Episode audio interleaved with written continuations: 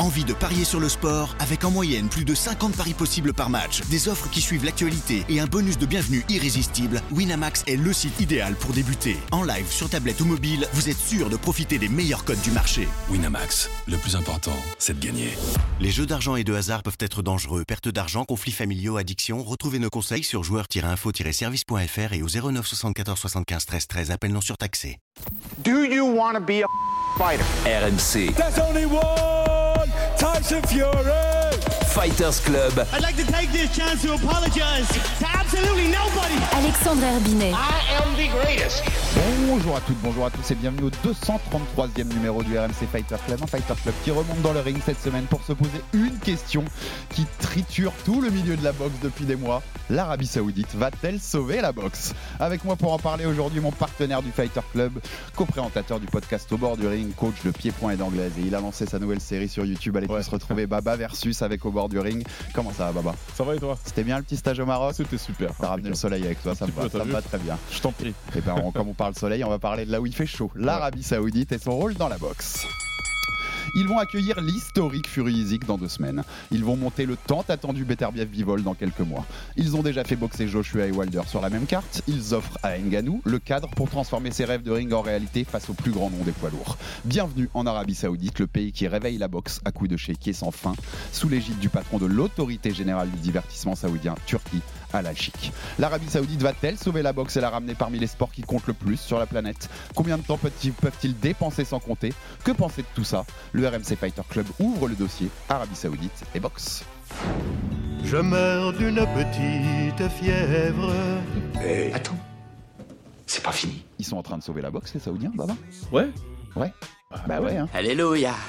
T'es mon sauveur, t'es mon petit Jésus-Christ perso. It was boxing that had the privilege of kicking off Riyadh season with the battle of the baddest. It was Tyson Fury against Francis Ngannou. C'est pas mal. Maybe the best ever boxing event put on this Saturday night in the Kingdom of Saudi Arabia. We should take a moment to just talk about our brilliant, fantastic hosts on Saturday night. Qu'est-ce qu'ils nous ont sorti Anthony Joshua, Deontay Wilder sur la même carte. Et pour faire bonne mesure, les Saoudiens, ils nous ont mis sur la carte aussi Daniel Dubois, Jarrell Miller, Dimitri Bivol qui défendra sa ceinture, Jay Opetaya qui défendra sa ceinture aussi, Makhmoudov Kaba- Kabayel, Frank Sanchez Junior Fa, Ergovic, Marc Demori. Oui, non, mais enfin, c'est joli. Enfin, c'est joli quand même.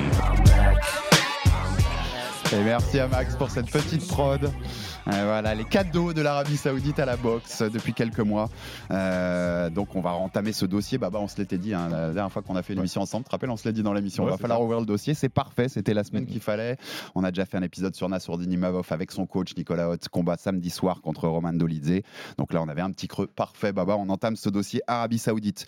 Et on va commencer par le point un peu géopolitique. C'est ce qu'on voulait faire pour euh, mettre le contexte de cette émission avant de rentrer dans la boxe. Et Baba, je ne crois pas mentir de trahir de secret en disant qu'on n'est pas spécialiste géopolitique. Pas du tout, non. Ni toi ni moi, c'est plutôt, c'est plutôt le combat, notre Pas truc. tout. Donc on va accueillir un vrai spécialiste pour ça, spécialiste en géopolitique du sport, consultant, conférencier, professeur, auteur de nombreux livres et euh, souvent que vous allez retrouver déjà sur RMC si vous êtes des fidèles de notre antenne. Monsieur Jean-Baptiste Guégan, comment ça va Jean-Baptiste? Ah, ça va super bien. Je suis super content d'être là. Eh ben écoute, euh, plaisir partagé. Donc on va entamer d'abord la, partie contexte avec toi sur cette intrusion, voilà cette arrivée en force de l'Arabie Saoudite dans la boxe qui nous intéresse aujourd'hui. Déjà, euh, Jean-Baptiste, plus globalement, quelle est la stratégie globale de l'Arabie Saoudite avec le sport? On a vu ces derniers temps quand même, voilà une arrivée en force dans le football, le transfert de nombreuses stars en Europe, un Grand Prix de F1. Ils ont accueilli un, un Alcaraz Djokovic récemment, récemment en tennis. Il y a eu un circuit en golf. Enfin, on, on sent qu'il y a vraiment une, une envie de s'impliquer dans le sport de façon globale et mondiale.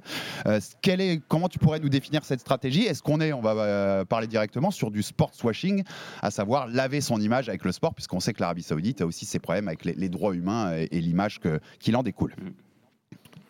Bah, L'idée de l'Arabie Saoudite, c'est d'abord d'utiliser le sport pour euh, maîtriser son image, la changer. Donc il y a une dimension sport washing hein, évidente.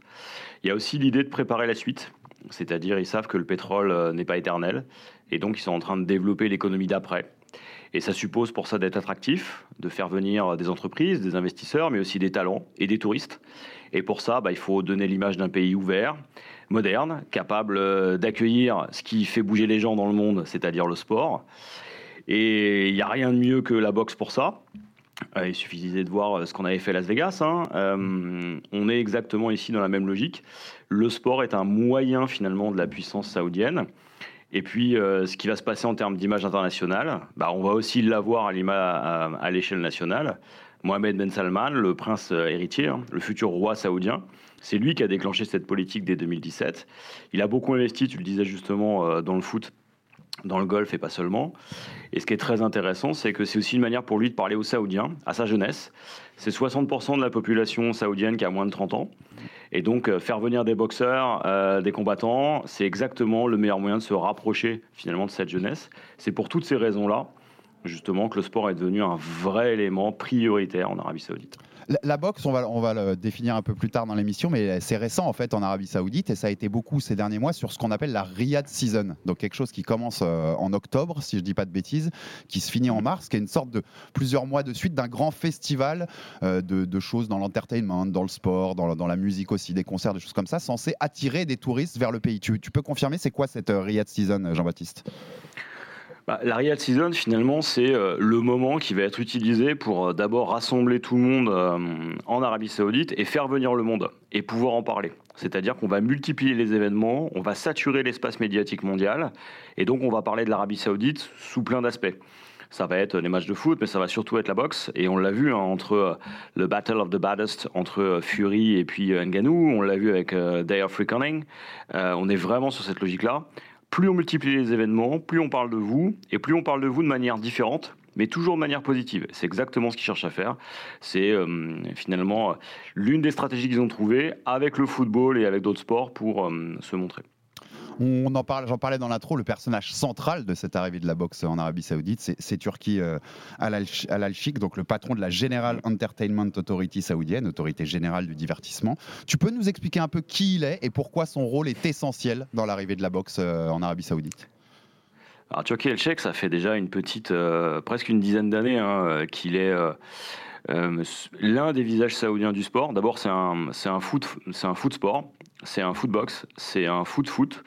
Euh, il avait à un moment donné euh, acheté un club euh, en Espagne, si je dis pas de bêtises, et c'est un des proches de MBS.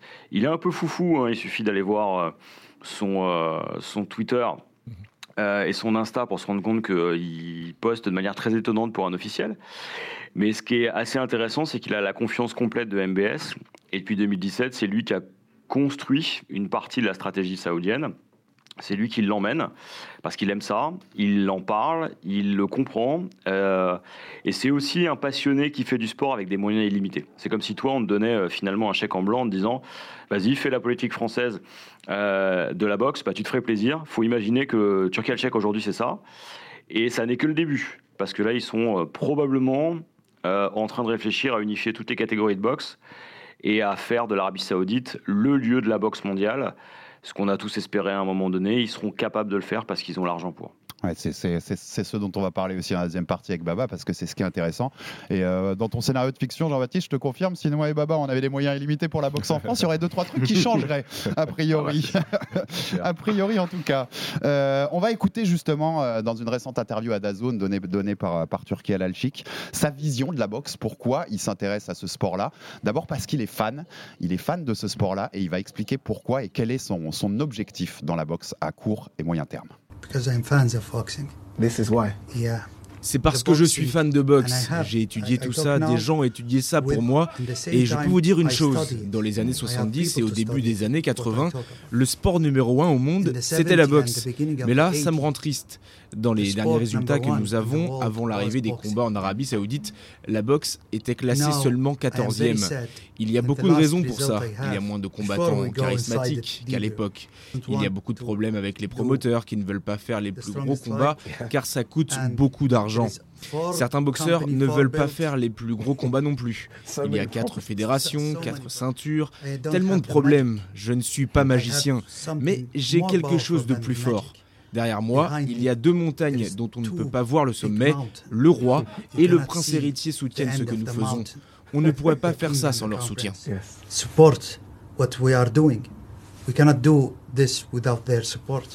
Jean-Baptiste, tu as, entendu un Turquie évoquer mm. ces, deux montagnes derrière lui dont on ne peut pas voir le sommet, à savoir le, roi et le prince héritier.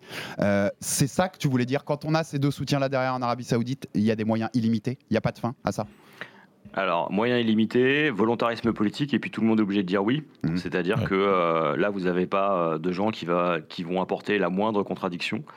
Euh, dans un contexte où la fédération de boxe a perdu toute crédibilité, dans un contexte où les ceintures sont éclatées, il le disait justement, mmh. avoir un tel acteur avec vraiment hein, des moyens illimités. C'est-à-dire que s'ils doivent mettre un milliard d'euros, ils mettront un milliard d'euros.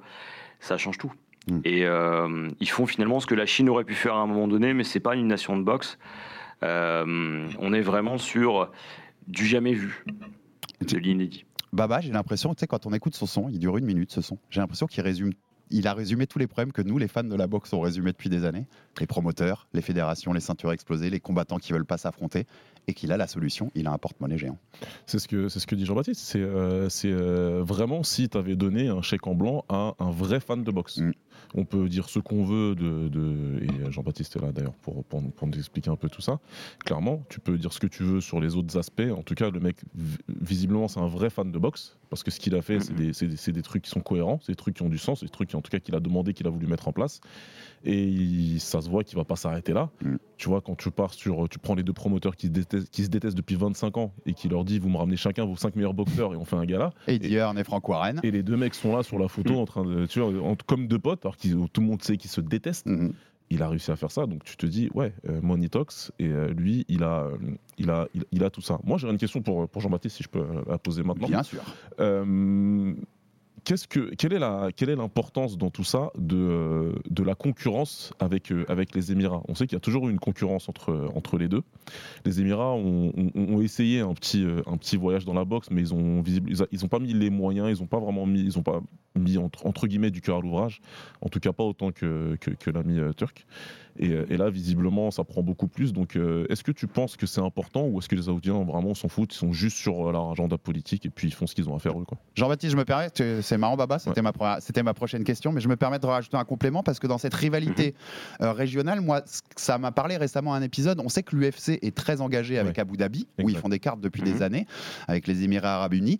Là, ils ont ouvert le marché à l'Arabie Saoudite. Il va y avoir un premier événement en Arabie Saoudite qui devait être le 2 mars et il a été reculé parce que les Saoudiens n'étaient pas contents de la carte. Et moi, j'ai vu des spécialistes de MMA dans les réseaux américains notamment expliquer, euh, Karim Zidane pour le citer, un mhm. des grands journalistes spécialistes de ce genre de mhm. choses, et qui disait que ça participait aussi d'une rivalité régionale et qu'en fait l'UFC proposait le moins de choses possibles sur sa carte saoudienne pour pas fâcher Abu Dhabi de l'autre côté mhm. avec qui ils sont engagés, mais, mais sans non plus insulter l'avenir, donc sans fermer la porte totalement aux Saoudiens. C'était mon complément. Tu, tu peux y aller, Jean-Baptiste. Bah, c'est exactement euh, ce que tu dis, c'est-à-dire qu'il y a une rivalité déjà euh, entre les Émirats, a fortiori depuis quelques mois, là, c'est vraiment tendu euh, depuis l'été passé. Il y a une volonté de s'aligner de, la, part de l'Arabie Saoudite en multipliant les tarifs par 4 ou 5. les Émirats, ça a toujours été une terre de boxe, mais surtout une terre du UFC, de MMA, mmh. et notamment pendant le Covid et un peu avant, sur l'île, sur Yes Island, il y avait des combats. L'idée, c'est que ils ont vu le potentiel de la boxe euh, très vite en Arabie Saoudite avec euh, le clash dans les dunes. Ils ont vu l'impact de la, du, du, catch, euh, mhm. notamment le catch féminin. Et ils se sont dit que le MMA, ça compléterait parfaitement leur offre. Sauf que l'UFC est maline. L'idée, c'est de servir tout le monde et justement de ne pas insulter l'avenir parce qu'Abu Dhabi peut monter les tarifs. Et ça correspond davantage à ce qu'ils veulent faire. Ils veulent maîtriser. Là, clairement, si ça se passe en Arabie Saoudite, l'UFC va prendre de l'argent mais maîtrisera pas tout. Donc euh, ils essaient de jouer l'un contre l'autre. Après, euh, soyons honnêtes, hein. Euh, l'Arabie Saoudite a des moyens qui sont démesurés, les Émirats s'aligneront pas. Et je serais pas surpris, par exemple, que très rapidement il y ait la volonté soit de racheter l'UFC, soit de monter quelque chose qui aille dans ce sens-là. Ils font une OPA en ce moment sur le tennis, comme on l'a jamais vu, après l'avoir fait sur le golf. Mm. Ils commencent sur la boxe. Moi, je ferais très attention si j'étais l'UFC.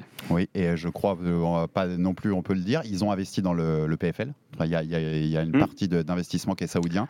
Donc pareil, en, termes de voilà, essayer de concurrencer enfin l'UFC et d'apporter les moyens pour, et eh ben, c'est une des possibilités pour eux. Dernière question, Jean-Baptiste, puis je te libérer. Merci beaucoup pour tout ça, c'est hyper sympa. Mhm. Toi, tu, c'est une question presque personnelle parce que t'es pas, pas Turquie à l'alchic, mais tu les imagines s'investir à long terme ou tu les imagines que c'est pour un court terme plutôt où tu, où tu, le vois? Si on se reparle dans 10 ans, euh, la boxe, enfin Riyad et, et le nouveau Las Vegas et tous les gros événements sont là-bas. Alors jusqu'en 2030, je te garantis que ce sera euh, plafond illimité et tu pourras aller au casino sans problème. Sauf que les jeux d'argent là-bas, c'est plus compliqué. Mhm. Euh, Parce qu'il y a un agenda 2030, hein. c'est ça, si tu peux nous rappeler. C'est voilà, c'est ça, c'est la vision une volonté politique. Ouais. Exactement, il y a un plan de développement jusqu'en 2030 qui est acté et on devrait avoir dans les deux ans qui viennent le plan jusqu'à 2040. Euh, ça devrait être dans la continuité parce que ça marche, ça donne d'excellents résultats, ça coûte pas si cher que ça. Euh, c'est-à-dire que quelques centaines de millions d'euros pour une visibilité globale, pour la satisfaction de votre pays et pour finalement mettre la main sur l'un des sports les plus enthousiasmants. Franchement, euh, c'est presque cadeau et en l'occurrence, ça devrait continuer, d'autant qu'MBS aime ça. Euh, Turkey aime ça et les premiers retours qu'on a des Saoudiens sont excellents, c'est-à-dire que c'est plein. Ça donne envie d'être là et surtout les mises en scène sont folles. Oui, bien sûr, bien sûr. Donc c'est un investissement à, long terme, enfin qu'on peut espérer à long terme et qui peut changer vraiment, vraiment la, phase de la boxe. Merci beaucoup Jean-Baptiste Guégan pour ta présence, pour tes Merci lumières Merci sur tout ça. Et puis là, on va parler un peu plus combat et bagarre avec Baba. donc on te libère, on te libère. Merci, merci beaucoup Jean-Baptiste. À très vite. Merci beaucoup. Salut, salut. Euh, bah, on était, ça va permettre en fait de faire cette transition avec la, dernière question que je lui posais parce qu'on on a vu passer beaucoup de gens ces derniers mois, Riyad et le nouveau Las Vegas. Ça y est, c'est le nouveau, euh, le nouvel endroit où tout se passe pour la boxe. Euh, j'avais déjà un chiffre que je voulais nuancer, Baba. Est-ce que tu sais, je, te l'ai dit en off, donc tu as la mhm. réponse maintenant, mais combien d'événements ont été faits dans l'histoire de la boxe pro en Arabie Saoudite, pas seulement à Riyad. je, ne le savais pas. Maintenant, je le sais, mais je le savais pas du tout. Franchement, je le savais pas. Eh bien, 7 seulement. Si on regarde sur BoxRec, le site de référence, il y en a 9 qui sont référencés, puisqu'ils référencent déjà la soirée de Fury Usyk du 17 février et la mm. soirée de Joshua Nganou du 8 mars. Mais sinon, il y en a eu que 7. Il n'y en a eu que 7. On commence en 2018, le 28 septembre. Petit clin d'œil, c'est mon anniversaire. Euh, c'était à Jeddah, Callum Smith contre George Groves. Main event pour le titre WBA euh, Super et The Ring des super moyens. C'était la finale des World Boxing Super Series, du, grand tournoi. Donc euh, l'Arabie Saoudite l'avait utilisé. Deuxième, c'est juillet 2019, un Amir Khan Billy Dib. En, main event, ah même pas pour un titre mondial. Ouais, là, c'était, fallait aller le chercher. Troisième, c'est décembre 2019, la revanche Joshua Andy Ruiz. Euh, qui est après le, combat à New York quelques mois avant. Août 2022, le quatrième, Usyk Joshua 2, la, revanche entre les deux. Le cinquième, février 2023, Jake Paul, Tommy Fury. Ce qui est marrant parce que Turquie a dit qu'il voulait pas des youtubeurs. C'est vrai, et pourtant et pourtant, sur les 7 cartes, il y en a une avec Jake Paul. Donc, euh, tu vois, et euh, entre ce qu'il dit aujourd'hui et ce qu'il a fait il y a quelques mois, c'est pas exactement la même. Et la dernière, c'était bien sûr Fury Nganou, enfin la sixième Fury Nganou en octobre dernier, euh, dans laquelle on est revenu bien sûr dans le Fighter Club, et la septième Joshua Wallin Wilder Parker, le Day of Reckoning le 23, le 23 décembre. Euh, c'était donc en fin d'année 2023. Euh, tu vois, c'est marrant parce que pour être le nouveau Las Vegas, Baba, il faut quand même un peu s'inscrire dans le temps. Pour l'instant, on a que sept événements. Alors même si on a entendu Jean-Baptiste, mm. c'est une, vision à long terme. Ils sont là pour s'installer, mais c'est un peu tôt, non Pour être le nouveau Las Vegas. y a quelque chose. Ils sont en train de faire quelque chose d'assez, d'assez extraordinaire, mais on est au tout début. On est au tout début et pour l'instant non. Euh, Vegas, là, on parle, on parle d'une histoire centenaire euh, pour la boxe. Euh, et, c'est non, il va falloir beaucoup de temps avant que cet endroit puisse être proclamé comme étant le nouveau Vegas. Il va falloir vraiment beaucoup de temps. Déjà, tu as même LA qui, qui est mmh. devant, tu vois, pour, pour, parler juste. New York, hein, le Madison Square Garden. Le Madison Square Garden, mmh. avec toute son histoire et, tout ce qui va avec. Donc euh, il y a même quelques stades euh, qui ont euh, une histoire de la boxe. Tu vois, le, Home Depot à Carson, par exemple, mmh, où il y a eu des gros combats, enfin, tu vois, au Texas aussi. Donc, Philadelphie, il y a plein de villes que tu peux Il y a beaucoup, de hein. places fortes, beaucoup de places fortes dans la boxe. Par contre, tu sais que eux, ils vont monter vite et loin et fort. Là, ce que j'entends de ce que nous dit Jean-Baptiste, euh, merci encore pour son éclairage, ça me laisse euh, penseur. Ça me laisse penseur. Tu vois, tu, ça te laisse un peu perplexe parce que, parce que bah, euh, c'était notre doute. C'était est-ce qu'ils font ça, tu vois, quelques mois et puis ils s'arrêteront? Mais s'ils font ça jusqu'en 2030 ou 2040, mais on va voir des dingueries. bah, on va voir des grosses dingueries. Puis surtout, là, je commence à me poser une question. Là, je me dis, ce que nous dit Jean-Baptiste tout à la fin, en disant que l'UFC devrait commencer à, à, se poser des questions, parce qu'il peut-être que l'Arabie Saoudite lorgne sur l'UFC qu'est-ce qu'on a dans, dans 5 ans en fait? On a euh, tout le sport de combat sous un seul parapluie. Mhm. Ouais, et puis, tu vois, c'est typiquement le genre de truc où, à mon avis, un Dana White et les patrons de l'UFC, ils, tu vois, ils voient la menace un peu de. Je pense qu'ils sont pas assez conscients de ce qui est, sans doute, que de ce qui est en train de se passer en termes de géopolitique, en tout cas. Ça m'étonnerait grandement qu'ils en soient parfaitement conscients. Ou après, on peut me dire peut-être que c'est des gens ultra intelligents que j'ai raté le truc, mais euh, c'est des gens très arrogants, ça on le sait, c'est mhm. actuel. Et, euh, et, ouais, je suis d'accord avec toi. Je suis pas sûr que parce que pour être tout à fait honnête, c'est pas comme ça que je voyais la chose. Et maintenant que Jean-Baptiste me le dit, je me dis ouais, en fait, il a raison. Euh, il, y a une OPA sur tout et, et, leur vision, elle a toujours été globale. Leur vision eux, c'est pourquoi me contenter du PFL alors que je peux avoir et tout et je peux avoir tout et que c'est soit de ma main que je décide de faire hein, euh, champion du PFL contre un champion de l'UFC, bah, des choses pour lesquelles on savait bien nous depuis 20 ans que c'est mort, ça, n'arrivera pas. Et eh ben euh, demain c'est faisable. Et puis dans l'extrait qu'on a passé tout, à l'heure de Turquie à l'Alchic, j'ai l'impression c'est pas juste un mec qui se dit je me fais un petit plaisir, je vais monter, tu vois, mon, mon Fury parce que ça me fait plaisir de l'avoir à la maison, qu'il a, il a envie de remettre la boxe au sommet. Tu vois, c'est pas seulement de, se faire un kiff pour, le, pour, pour Riyad et pour avoir des belles soirées. Non, il y a une volonté de remettre la boxe où elle était dans les années 70-80. L'interview, elle est un peu, l'interview, elle est très surprenante euh, de ce qu'elle nous montre, à quel point le mec est réellement fan. On en parle un petit peu toi et moi off, mais le mec, c'est pas juste euh, j'aime bien la boxe de ces derniers temps et euh, je te cite Mohamed Ali, Mike Tyson comme boxeur mm. préféré. Le mec, il a des choix de hipster en termes de fan de boxe. Ouais, Duran et Holmes, clairement. donc ça veut dire qu'il sait de quoi il parle, il a étudié la question, il a les moyens il aime pas les youtubeurs. il dit dans l'interview qu'il aime pas Floyd Mayweather, ce qui est un petit clin d'œil aussi, parce qu'il y, a plein de gens de la boxe qui, adorent le boxeur, mais qui n'aiment pas le personnage de Mayweather. donc, euh, ça veut dire qu'il y, a de la connaissance derrière ça, euh, versus ouais, quelqu'un qui aurait beaucoup d'argent et qui s'en foutrait un petit peu de ce qui se passe tant que les yeux sont, sont, euh, sont sur eux. Tu vois, donc j'ai l'impression que c'est un peu la différence entre ce qui se passe dans les Émirats et ce qui est en train de se passer avec l'Arabie Saoudite. à voir, mais ouais, c'est surprenant. On a enfin les combats qu'on attendait nous, égoïstiquement en Europe, les horaires sont, nous arrangent carrément plus que Las Vegas quand même. C'est en prime time mais pas au milieu de la nuit. Mm, mm. On leur dit merci. Bah, en tout cas, nous, euh, ça nous arrange. Ça nous arrange très clairement. Et je vais, dire, je vais aller plus loin que ça, si tu veux. il euh, n'y a, y a, pas, y a pas de problème euh, de dire que la boxe, ça se passe aux States et c'est comme ça depuis 50 ans, 60 ans. y a, tout le monde le sait. et puis, puis, écoute, bah, c'est la vie. sauf que, comme tu le dis, ça fait, ça fait 20 ans, plus de 20 ans qu'on souffre en, tant que fan de boxe, et que si on veut regarder les choses correctement, on les regarde. Euh, on les regarde à cette heure-là, tu vois, on les regarde à 4h du matin, 5h du matin, et on fait ça depuis 20 ans. Euh, au bout d'un moment, ça commence à devenir plus compliqué. Là, de se dire que les gros combats, ça va être ailleurs regardable pour nous les Européens, ça replace la boxe, ça rend la boxe au reste du monde. Mm. C'est plutôt intéressant. Et on le voit, toi et moi, on en parle suffisamment.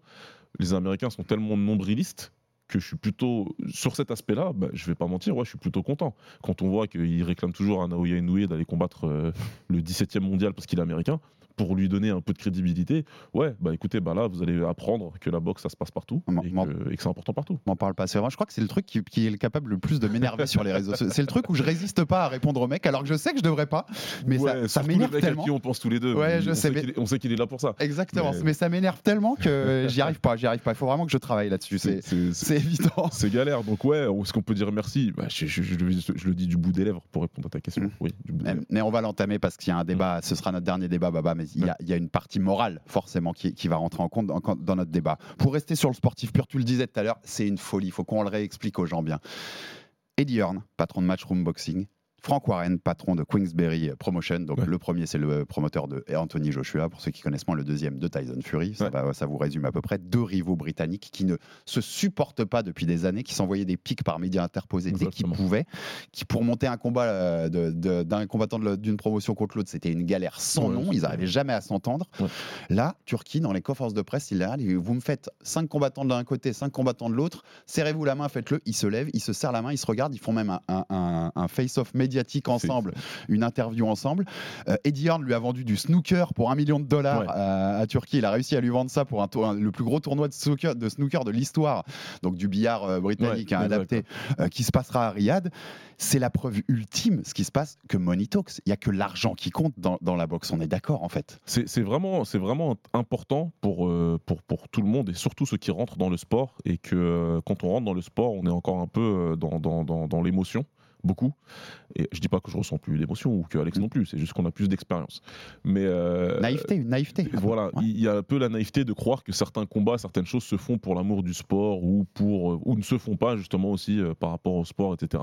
Non, c'est un business, un business là, c'est clair, net et précis. C'est deux personnes vraiment qui se haïssent depuis des années et des années, qui se sont insultées, qui vraiment publiquement et tout.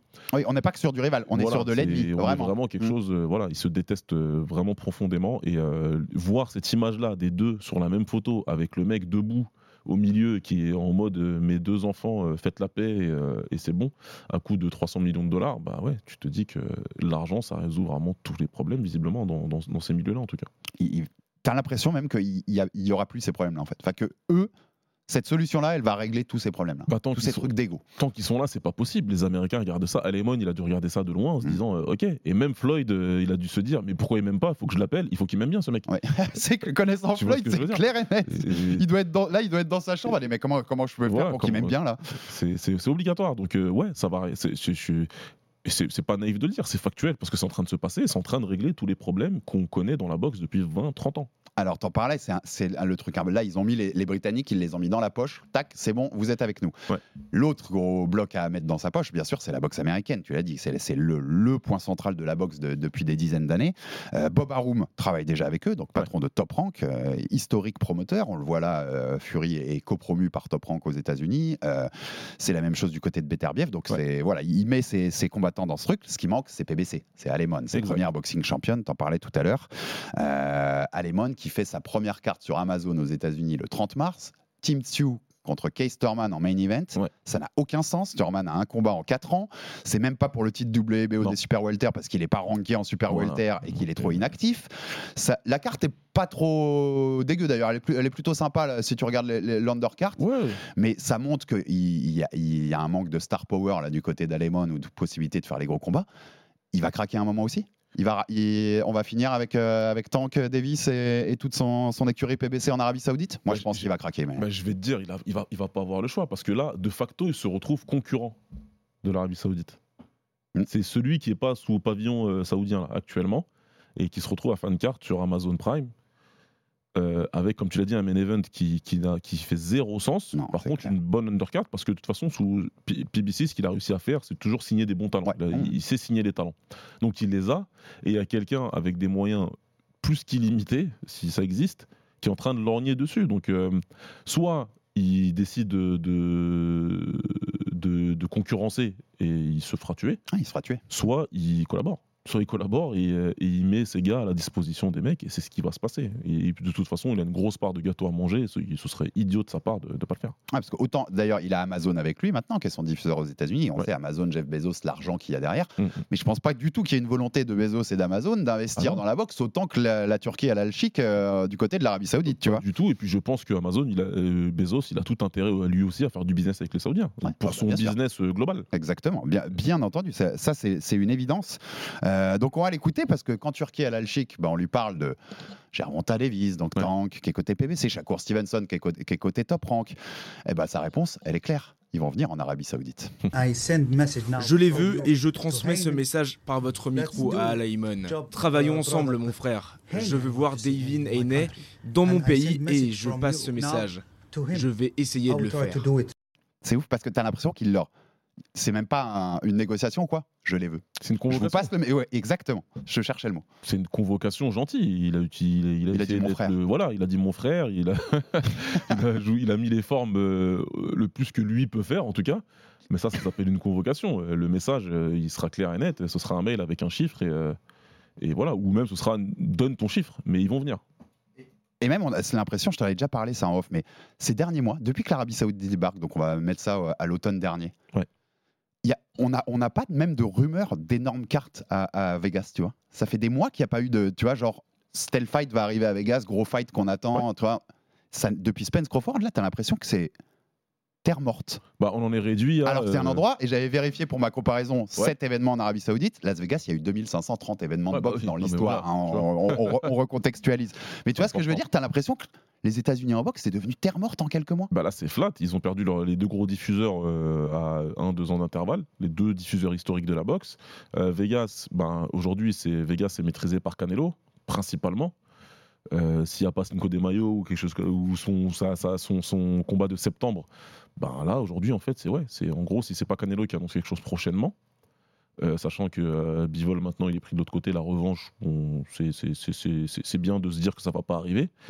Mm. bah ouais, il n'y a pas grand chose à Vegas et je vois pas vraiment en dehors d'un Canelo Benavidez, je vois pas beaucoup ce qui va pouvoir rivaliser euh, en termes de star power. Donc, euh, donc c'est compliqué.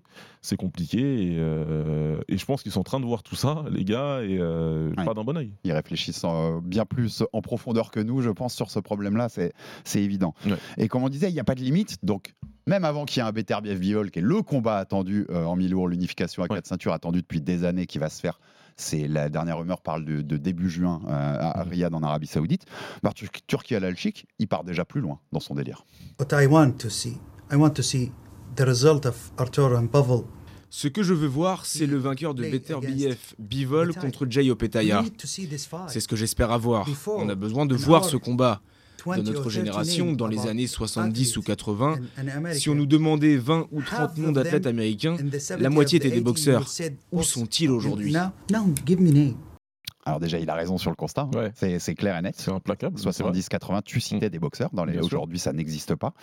Euh, et donc, on, voilà, en contexte pour ceux qui n'ont pas bien compris, il parle déjà du vainqueur de Better BF Bivol qui monte en cruiserweight, en lourd léger, affronter le champion The Ring actuel, donc le, champion du monde hein, des, euh, des, lourds légers, Jay Opetaya, qui était sur la carte Day of Reckoning aussi euh, de, Joshua et Wilder. Il va remettre, et puisqu'il parle de ces années 70-80, il mhm. va refaire ce qu'on avait en boxe, c'est-à-dire les mecs qui qui montent de KT pour aller, tu vois, se, taper un défi, aller s'affronter entre champions. Il va nous remettre ça, tu crois? Bah, je pense que, en tout cas, c'est sa volonté. Maintenant, euh, l'avantage de ce que lui il amène en termes de puissance financière, c'est euh, qu'il t'enlève le risque que si tu montes et que tu perds, on t'oublie. Il va te redonner, il va tu vas pouvoir réavoir un combat derrière, et puis en plus, le fait, quand tu vas prendre ce risque-là, tu seras grassement payé pour le faire. Donc, euh, le, le, risque versus récompense, il est euh, très à l'avantage de la récompense aujourd'hui avec quelqu'un comme ça. Et ça, c'est très important pour les boxeurs et pour les managers. Donc, on va probablement aller par là. Maintenant, il va falloir la matière, il va falloir les boxeurs, il va falloir que la, magie, la transformation s'opère parce qu'on on sort là quand même d'une vingtaine d'années de on se, on s'affronte pas. Si on s'affronte, c'est au dernier moment, etc., etc., etc. on, sort de l'air, on sort de l'ère Floyd là. Même s'ils font tout ça, l'air Floyd, l'air Klitschko aussi, tu vois, qui résume aussi un peu ça. si, on, si on prend tout ça, tu penses que ça va mettre du temps? Même s'ils ont les moyens illimités, même s'ils nous font tous les combats qu'on veut. Tu vois, t'imagines que à chaque fois qu'on veut un combat, boum, les Saoudiens te le font en trois mois. Ça va mettre du temps de réaccrocher les gens. Enfin, je pense que c'est très compliqué. Ouais, parce que là, aujourd'hui, toi comme moi ou d'autres, euh, on se dit c'est cool là ce qui se passe maintenant, mais on attend de voir si ça va durer. Mm. Voilà, là on se dit est-ce que c'est Jean-Baptiste nous, nous, nous, apporte un bon éclairage là-dessus avec un horizon 2030. D'accord 2030, c'est dans six ans. 6 euh, ans en boxe, c'est rien. 6 ans, c'est deux, deux, combats pour un combattant d'élite. Quoi. Pour, pour, une star, c'est deux combats par an. Euh, c'est ça. à peu près le temps depuis quand on attend Beterbiev Bivol. Voilà, tu vois. Donc, euh, on a attendu des combats comme ça pendant 6 ans. Donc, ça va très vite. Donc, est-ce que pendant ce laps de temps, il est capable d'en faire beaucoup plus que ce qui s'est passé avant? Parce que même avec eux et les combats qu'on a eu, on sort quand même de trois belles années là, de boxe. on a eu vraiment beaucoup de combats et c'est pas eux qui les ont fait. Donc, il y a eu quand même un shift qui s'est opéré avant ça. Peut-être que peut-être qu'il y a eu un délit d'initié là-dedans. Peut-être qu'ils savaient que, que les Saoudiens arriver et qu'il fallait absolument se réveiller et faire quelque chose avant, que, avant de perdre leur place.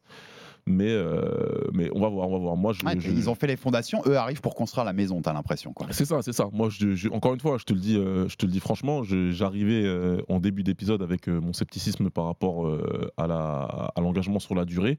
Jean-Baptiste, il, il, vient de me, de me switcher un peu mon, ma vision et en train de me dire attends, là, les mecs sont en train d'essayer de faire une, une, ligue de sport unique. Mmh. Donc, je dois processer l'info déjà. mais elle est, elle est plus qu'intéressante. Et après, et après, voir, et après, maintenant, changer mon poste d'observation entre guillemets, et voir comment ça va se passer. Ouais. En tout cas, ils, auraient pu arriver 15 ans plus tôt quand même, parce que comme on aurait eu Floyd Mani en 2009, s'ils avaient bah, été on aurait eu deux combats déjà, ça aurait été sympa. Exactement, pas en 2015. et voilà, tu vois, et, puis, et puis plein d'autres revanches qu'on n'a pas eu. Et c'est quoi l'ultime, euh, j'y pense comme ça en question en plus, c'est quoi l'ultime truc Tu vois, l'ultime combat qui, s'ils le font, tu te dirais, ok, les mecs sont intouchables, il y a tellement d'oseille et on va rien leur refuser. Tant, contre Eni? Je pense que voilà, dans, dans, le monde d'il y a 3-4 ans de la boxe, tant que, tant que contre Eni, c'est dans, dans 6-7 ans, minimum. Mm, mm, vraiment minimum. Et encore, je suis gentil parce qu'ils ils sont surtout Eni est quand même très jeune. Là, ouais, tu te dis que c'est faisable à horizon de 3 ans. Et s'ils arrivent à faire ça dans moins de 2 ans, Si 2025 on a ce combat-là, ouais, c'est bon. Le, takeover, il est complet. je, suis, vraiment, vraiment complètement d'accord. Et on entame les deux dernières questions là-dessus. D'abord, c'est est-ce qu'ils vont être capables Parce que on en a parlé, et puis Jean-Baptiste nous a apporté, comme tu dis, un éclairage qui est hyper intéressant là-dessus. Est-ce qu'ils peuvent vraiment changer la boxe. Le titre de l'émission, j'ai dit va-t-elle sauver la boxe? Alors comme tu rappelais, tu rappelais, et tu avais raison de le rappeler, elle n'a pas besoin d'être sauvée, elle est, elle est, en renouveau la boxe mm. ces derniers temps. Et, ils n'ont pas eu besoin de l'Arabie Saoudite pour être en renouveau. Il y a quelque chose. Il y, avait la concurrence du MMA, tout ça. Ils se sont réveillés. On fait plus les combats qu'on attendait. On, voit ce qu'on a envie de voir. Euh, par contre. Je ne sais pas si tu as vu passer, tu l'as vu passer, je le sais. Quand ils ont annoncé le Joshua Ngannou, mm-hmm. ils ont aussi annoncé que le vainqueur de Fury Music aurait une ceinture. Ouais undisputed champion, donc champion incontesté des poids lourds, ceinture en plus des quatre ceintures, euh, des quatre fédérations principales, qui désignerait donc le champion incontesté des poids lourds. Ce sera le premier depuis Lennox Lewis il y a, il y a 25 ans. On peut se dire, on peut le voir de deux façons, Baba. On peut le voir une ceinture en plus. On en a marre, il y en a déjà, il y en a déjà 200 partout. Ou alors on peut se dire, et si c'était les ceintures qui prenaient le pas sur tout le reste? On l'a toujours dit, la plus légitime à nos yeux, c'est celle The Ring, qui désigne le seul vrai champion du monde par catégorie. Mais s'ils arrivent à faire une ceinture par catégorie qui représente plus que toutes les autres de toutes les fédérations. Que les fédérations alphabet continuent de faire leur championnat du monde de leur côté et de prendre leur oseille, il n'y a pas de souci. Mais s'ils arrivent à créer ce truc qui, dans les yeux, aux yeux du public, dit pour être champion du monde, il faut la ceinture saoudienne. Ils auront déjà vachement sauvé la boxe, enfin en tout cas le modèle, tu vois, qui, fait manquer la lisibilité. Et moi j'y crois de plus en plus en fait en écoutant Jean-Baptiste quoi. Bah en fait c'est ça, c'est euh, comme encore une fois cette histoire de tout ramener sous un seul, euh, sous, dans un seul endroit, sous un seul parapluie, et de dire voilà nous on désigne aujourd'hui un champion mais on le fait en respectant euh, les rankings de chacun, en faisant le combat qui doit être fait pour savoir qui est le champion indisputé. Euh, si aujourd'hui ils font pour les poids lourds, demain on peut s'imaginer qu'ils le font pour toutes les catégories. Euh, il y aura la même à mon avis. C'est l'exemple que j'allais te donner. Ça veut, ça veut dire que qui, qui, euh, dans, qui est en sein d'esprit dans le monde te dira que le vainqueur entre Bivol et Beterbiev, c'est pas lui hmm. le champion de la catégorie light heavyweight. Bien sûr que c'est lui. Et là, en l'occurrence, la ceinture poids lourd qu'il veut donner, elle va, ça, ça, ça, peut, ça va avoir du sens parce qu'elle suit le, côté linéal de, la, du, championship. De la linéaire, donc on rappelle à nos auditeurs, le champion qui a battu le champion qui a battu le champion, qui remonte chez les lourds à John L. Sullivan. Donc si ça reste comme ça derrière, et qu'à chaque fois elle est, elle, est, remise en jeu entre le champion et le challenger légitime, bah, je préfère qu'il y ait encore une nouvelle ceinture, mais que cette ceinture-là, elle reste avec une signification importante, et plutôt que de voir des euh, ceintures WBC Cinco des maillots, des ceintures WBC YouTuber, des ceintures euh, WWE super ultra méga champion. Et je trouve ça, moi je trouve ça fascinant ce débat. Est-ce qu'il n'y a pas même du côté des fighters quelque chose à faire? Si un Beterbiev ou Bivol, le vainqueur de ce combat-là, j'allais dire, ça pouvait se faire aussi avec Usyk Fury, mais je, l'imagine plus avec le vainqueur de Beterbiev Bivol. Dans le ring, ce jour-là, il dit moi j'abandonne les quatre ceintures là, alphabet. Je m'en fous, gardez-les. Je les défends plus, elles sont plus à moi. J'ai la ceinture de champion, c'est moi le champion du monde des mi-lourds, et maintenant, si vous voulez me battre, c'est moi le champion du monde, et j'ai ma ceinture saoudienne. Ça change le game en fait, parce que les quatre fédérations alphabet, elles peuvent dire quoi? Rien. Elles peuvent rien faire là, s'il fait ça. Ça change tout, et euh, ça, change, ça, change tout, surtout pour le boxeur, tu vois, parce qu'il y a certains boxeurs qui, euh, par le passé, auraient voulu, euh, auraient voulu rendre la ceinture, mais ne pouvaient pas, parce qu'ils avaient besoin de ce, levier-là mm. pour pouvoir avoir un combat diffusé sur, sur HBO ou sur Showtime ou quelque chose comme ça. On a eu récemment plus d'unification qu'on n'en a jamais eu. Ouais. Terence Crawford, il, unifie une catégorie qui, n'a quasiment jamais été unifiée dans l'histoire de la boxe. Donc c'est extrêmement difficile qu'il a réussi à faire pour être obligé de lâcher une ceinture au bout de deux mois. Quoi. Par les problèmes politiques, comme d'habitude, et t'as pas ton mandatory ou ta machin, donc on te retire le titre. donc euh, quelque part, c'est quelque part euh, pour lui, c'est j'ai fait ma ligne sur Wikipédia, mais je suis obligé de la lâcher. Tu vois, tu, restes pas avec tes ceintures, les quatre, en disant c'est moi le champion. Hmm. Et tant que je ne suis pas retourné sur le ring avec mes quatre ceintures, c'est moi le champion, c'est moi qui reste le champion. Là aujourd'hui, il en a déjà perdu une, donc je suis désolé. Mais Jaron Ennis, que j'aime beaucoup comme combattant, qui est un combattant exceptionnel, qui a été euh, promu au statut de champion euh, normal, entre guillemets. Ouais, mais même lui, il le dit, hein. et ils le disent très bien, les Américains, euh, t'as reçu ta ceinture par le courrier, t'es pas le vrai champion. Donc le fait d'avoir aujourd'hui, pour les boxeurs, cette possibilité de se dire, bah moi, j'ai gagné la ceinture que tout le monde veut, j'ai battu l'adversaire qu'il fallait pour avoir cette ceinture-là, je peux vous les rendre vos ceintures où je dois donner 900 euh, dollars par ceinture pour pouvoir faire le championnat. Faites ce que vous voulez avec. Le vrai champion aujourd'hui, c'est moi, et j'ai quelque chose symboliquement qui le montre. Et tu, crois. Là, on fait un peu de la prospection. Et dans 10 ans, tu penses qu'on peut se, refaire une émission et se dire, en fait, il compte plus. On sait même plus qui est le champion WBC des mi-lourds. On sait qui est le champion Arabie Saoudite des qui est en fait le vrai champion du monde. Je sais même pas comment l'appeler parce qu'il faudra désigner un terme. En fait, il n'y aura pas de terme à dire. C'est le champion du monde. Mais tu vois, champion du monde, tu l'imagines que ça peut arriver? On peut switcher à ce point-là? C'est quelque chose que j'aurais jamais imaginé. Exactement. J'aurais jamais, ça jamais commence à ça. rentrer dans la. Et la- maintenant, je me dis peut-être qu'il y a une possibilité. Je reste en observation, je, je reste, euh, on, on va voir. Mais si ça arrive, qui pourra dire que la boxe a perdu? Hein, clairement, personne. Personne, c'est évident. Et euh, lui, dans son interview, on l'entendait tout à l'heure, il parle aussi de manque de combattants charismatiques par rapport aux années 70-80. Tu vois, clairement, on peut citer les Ali, euh, les Four Kings aussi, tu vois, ce, ce genre de. C'est vrai qu'on manque un peu de personnalité, je trouve, dans la boxe, Bien mais sûr. si tu arrives à créer aussi de la, plus de visibilité de champion, tu peux aussi créer des personnages avec Ouais. ça. ça c'est, le serpent qui se mord la queue un peu, tu vois, et le, le cercle euh, qui va dans le bon sens. Donc, euh, on, on peut imaginer que ça crée aussi des, des stars. D'a- d'a- D'avoir plus de, lisibilité et de savoir qui sont les vrais champions Bah, C'est le reproche numéro un des fans de, de MMA et d'autres sports. Qui te disent la boxe, on comprend rien, il y a quatre champions, etc. Et on va finir par le débat moral. Parce qu'il faut se la poser quand même. euh. Ouais, parce que depuis tout à l'heure, je vois que je fais l'éloge et ça commence à me gêner. Non, mais on, on est obligé. Moi, je l'ai mis débat moral. C'est simple sur mon conducteur, c'est marqué débat moral de points. C'est bien ou c'est pas bien. Hmm. Avec derrière, est-ce qu'on se bouche le nez en tant que fan et on prend notre pied ou est-ce qu'on devrait un peu se battre contre ça? Parce qu'il y a aussi tous ces problèmes de droits humains, je le rappelais, des actions contre les journalistes, contre, beaucoup de catégories de la population, et que c'est compliqué. Avant que tu répondes, Baba, c'est ma minute euh, contextualisation et remise. euh, on va remettre les choses au milieu de la Ouais, pièce, là. Euh, si vous aimez la boxe, vous pouvez pas vous boucher le nez en fait, parce que tout le passé de votre sport, c'est du sombre. C'est des choses euh, dans les coulisses dégueulasses. C'est des choses avec des gens, euh, voilà, qui sont qui qui ont fait de la prison et qui sont recherchés. C'est consubstantiel presque à ce milieu-là. Encore récemment, on avait Tyson Fury. Je rappelle, il est interdit de territoire américain à cause de ses liens avec Daniel Kinahan, un des plus grands mafieux européens récents qui est recherché par le FBI. Kinahan, c'était l'ancien patron de MTK. hein. Il y avait des, des- beaucoup de boxeurs qui ont été chez MTK, même des Français. Nordin Oubali a été chez MTK. Euh, il y a eu des fusillades lors d'une pesée en Irlande. Il y a eu un coach qui s'est fait tirer dessus dans une maison à Marbella parce que les, les mecs en face pensaient que c'était Kinahan. Ça, c'est récent. hein. C'est dans les années récentes de la ouais. boxe euh, où, où tout s'est passé ça. On parle pas du début des années 1900 où c'était mafia de tous les côtés. Les années 50 dans la boxe, euh, on, a- on avait, on avait des mafieux de toutes parts euh, qui, qui prenaient part vraiment à la boxe Frankie Carbo euh, qui est gunman donc qui est, un, qui est un tueur à gages pour Murder Inc pour la famille Lucchese à New York. Il était devenu promoteur de boxe. Euh, il- les mecs prenaient de l'argent sur les bourses des combattants fixaient les combats tel combat devait être gagné par tel mec. Euh, ils décidaient qui pouvait être champion du monde ou avoir une chance mondiale. Ce gars Ray Robinson je t'avais toujours dit c'est pour moi c'est le plus grand boxeur de l'histoire de la boxe ancien multi-champion chez les welter chez les middle. Son premier combat pour un titre des welter il l'a quand il est à 73 victoires une défaite un match nul. Pourquoi? Parce qu'il a toujours refusé les avances de la mafia donc il lui a refusé son titre mondial jusque là Euh, on a Jake LaMotta que j'a- que j'avais noté aussi qui est, qui est, euh, c'est c'est Raging Bull hein, ça l'explique aussi ses liens avec la mafia qui, qui, qui lui font jeter des combats notamment contre, contre Billy Fox, Sonny Liston c'est toute sa vie même sa mort elle est encore aujourd'hui Exactement. entourée d'un mystère. Est-ce que c'est la mafia? Il a été cornaqué par la mafia depuis, depuis ses débuts. Est-ce que c'est la mafia qui l'a tué ou non? Il y, a, il y toujours ce doute. Primo Carnera je te le citais un ancien grand champion aussi. Ike Williams euh, qui est obligé de signer avec Frankie Carbo euh, alors qu'il refuse la mafia mais parce qu'il peut pas faire autrement.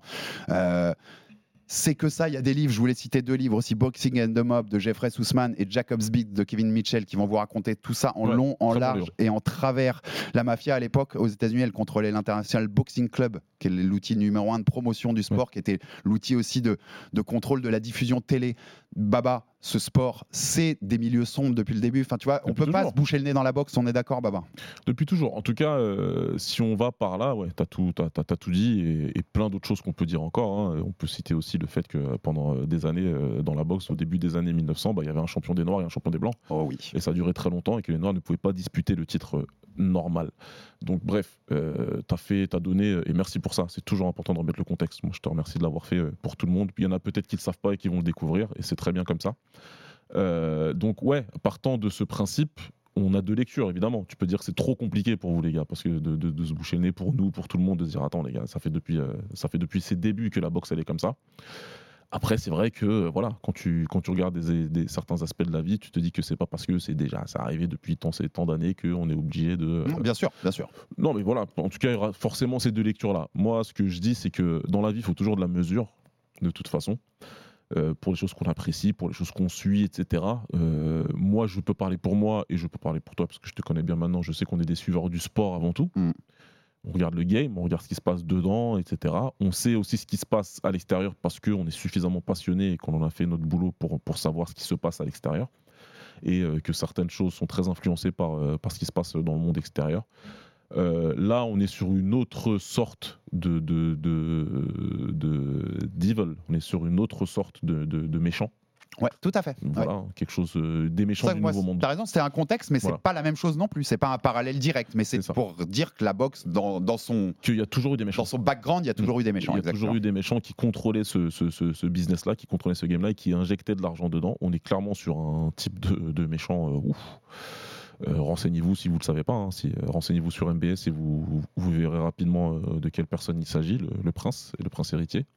Donc euh, voilà, c'est particulier. C'est pour ça que je disais tout à l'heure que je disais merci du bout des lèvres parce que euh, mm. je suis un fan de sport et puis euh, et puis ce serait malvenu de ma part de te dire ouais, mais tu sais, il s'est passé tout ça. Moi, avant tout, je suis un je suis un, je suis un fan du sport japonais. Alors ça aussi, c'est euh, tout un programme avec les Yakuza et compagnie. Exactement. C'était le dernier point que j'avais noté parce que tu sais que j'adore aussi le bah, Japon, notamment en boxe. Et pareil, là-bas aussi. Tu vois, Moi, j'ai suivi le K1. Le K1, c'est littéralement... Bah oui, grave. Ça, appartient aux Yakuza. Ça appartient aux Yakuza. Le Pride était, était aussi, euh, concerné. Ça, à cause de ça. Et pour moi, ça reste la meilleure ligue de MMA qui n'ait jamais existé. Hum. Donc, euh, donc voilà, je, je, je, suis toujours partagé, autant partagé que je l'étais il y a quelques années mais ça va pas m'empêcher de suivre le sport. Non. Frankie Carbo, le mafieux new-yorkais dont je te parlais, hein, il était surnommé le tsar de la boxe. Il achetait les juges, les athlètes, il prenait de l'argent sur les bourses, il, il, achetait les journalistes pour qu'ils parlent bien de ses athlètes. Donc il maîtrisait qui pouvait avoir une chance mondiale. Il était dans un gang de cinq mafieux qui s'appelait The Combination, qui gérait mhm. la boxe. Les mecs avaient un nom pour ça. Il faut se rendre compte de ce qu'a été la boxe pendant un temps. Même le magazine The Ring, qu'on cite souvent ici pour sa ceinture, très respecté. En 76, ils sont, ils sont pris dans de la corruption avec Don King pour faire un tournoi, le tournoi United States Championship, où le, rédacteur en chef de The Ring truque les, bilans des boxeurs pour que les mecs puissent avancer. Enfin, c'est consubstantiel à ce milieu-là. Vraiment. Mais oui, oui, tu as raison. Et on faut dire merci. C'était important de le dire. faut dire merci tout en sachant à qui on dit merci. C'est ça. Moi, le fan dit merci, mais on sait à qui on, le fait. T'as as raison, t'as raison, as raison d'avoir fait ce point-là, de faire cette précision-là. C'est important parce que voilà, c'est des choses qui sont qui sont géniales pour nous, les fans de boxe ce qui va se passer et ce qui risque de se passer euh, en termes de, de, de, suivi pour nous et pour tous les autres et des combats qu'on veut avoir, c'est très bien. Mais voilà, il faut replacer aussi les choses dans, leur contexte. C'est bien. C'est pas juste euh, un fan lambda qui a gagné euh, des milliards à l'euro milliard, qui n'existe pas, et qui se dit, bah, comme je suis fan de boxe, bah, je vais faire ça. Voilà, c'est ce sont des biens qui ont acquis comme ils ont été acquis et on verra par la suite comment ça va se passer. Il n'y a personne qui va pouvoir les contrer euh, sur le terrain, euh, sur, ce terrain-là. En tout cas, Jean-Baptiste a apporté beaucoup de contexte en termes de sports watching et c'est super important. Et euh, maintenant, vous avez tous les éléments. Exactement. Je trouve que c'était important. On a fait, tu vois, on a bien résumé aussi dans toute cette émission, voilà, toute cette implication de l'Arabie Saoudite avec la boxe. Et euh, je pense que c'est pas fini les émissions qu'on va faire. On va évoquer des combats là-bas, en tout cas. Mais rappel, ils sont même pas 10 événements faits. Ils sont déjà au centre du jeu. Donc c'est la force de l'argent, bien entendu. Euh, Baba, on enregistre ce lundi. On est deux jours après euh, contre Super Leg. Donc je sais que l'amateur de pied-point, t'as les kicks hein, quand même. Ah, les mecs, comment ils marchent après ça C'est bah, dingue. tu, improbable et puis on a vu là derrière ce qui se passe pour sa cuisse avec une déchirure musculaire. Oh là là là, ça s'envoie. Hein. En tout cas, c'est un sacré combat. Si vous n'avez pas vu ce combat, c'était au One ce week-end. Allez-y, ça se trouve sur YouTube. et c'était une sacrée guerre, donc ça mérite. Euh, rendez-vous bien sûr samedi pour Nassourdini Mavov. Ce sera sur RMC Sport face à Roman Dolidze. Plein de force. Il y a un film RMC Sport, plein de contenu sur les réseaux sociaux et YouTube. Allez-y, n'hésitez pas. Et même un épisode du Fighter Club avec son nouveau coach Nicolas Hott. Abonnez-vous sur toutes les plateformes pour rater aucun épisode du Fighter Club. Envoyez-nous des commentaires, des pouces bleus, des étoiles. Ça fait toujours avancer le bousin. Et à très vite pour un nouveau numéro du RMC Fighter Club. Salut mon baba. Salut. Ciao. RMC Fighters Club. Envie de parier sur le sport avec en moyenne plus de 50 paris possibles par match, des offres qui suivent l'actualité et un bonus de bienvenue irrésistible, Winamax est le site idéal pour débuter. En live sur tablette ou mobile, vous êtes sûr de profiter des meilleurs codes du marché. Winamax, le plus important, c'est de gagner. Les jeux d'argent et de hasard peuvent être dangereux. Perte d'argent, conflits familiaux, addiction. Retrouvez nos conseils sur joueurs-info-service.fr et au 09 74 75 13 13. Appel non surtaxé.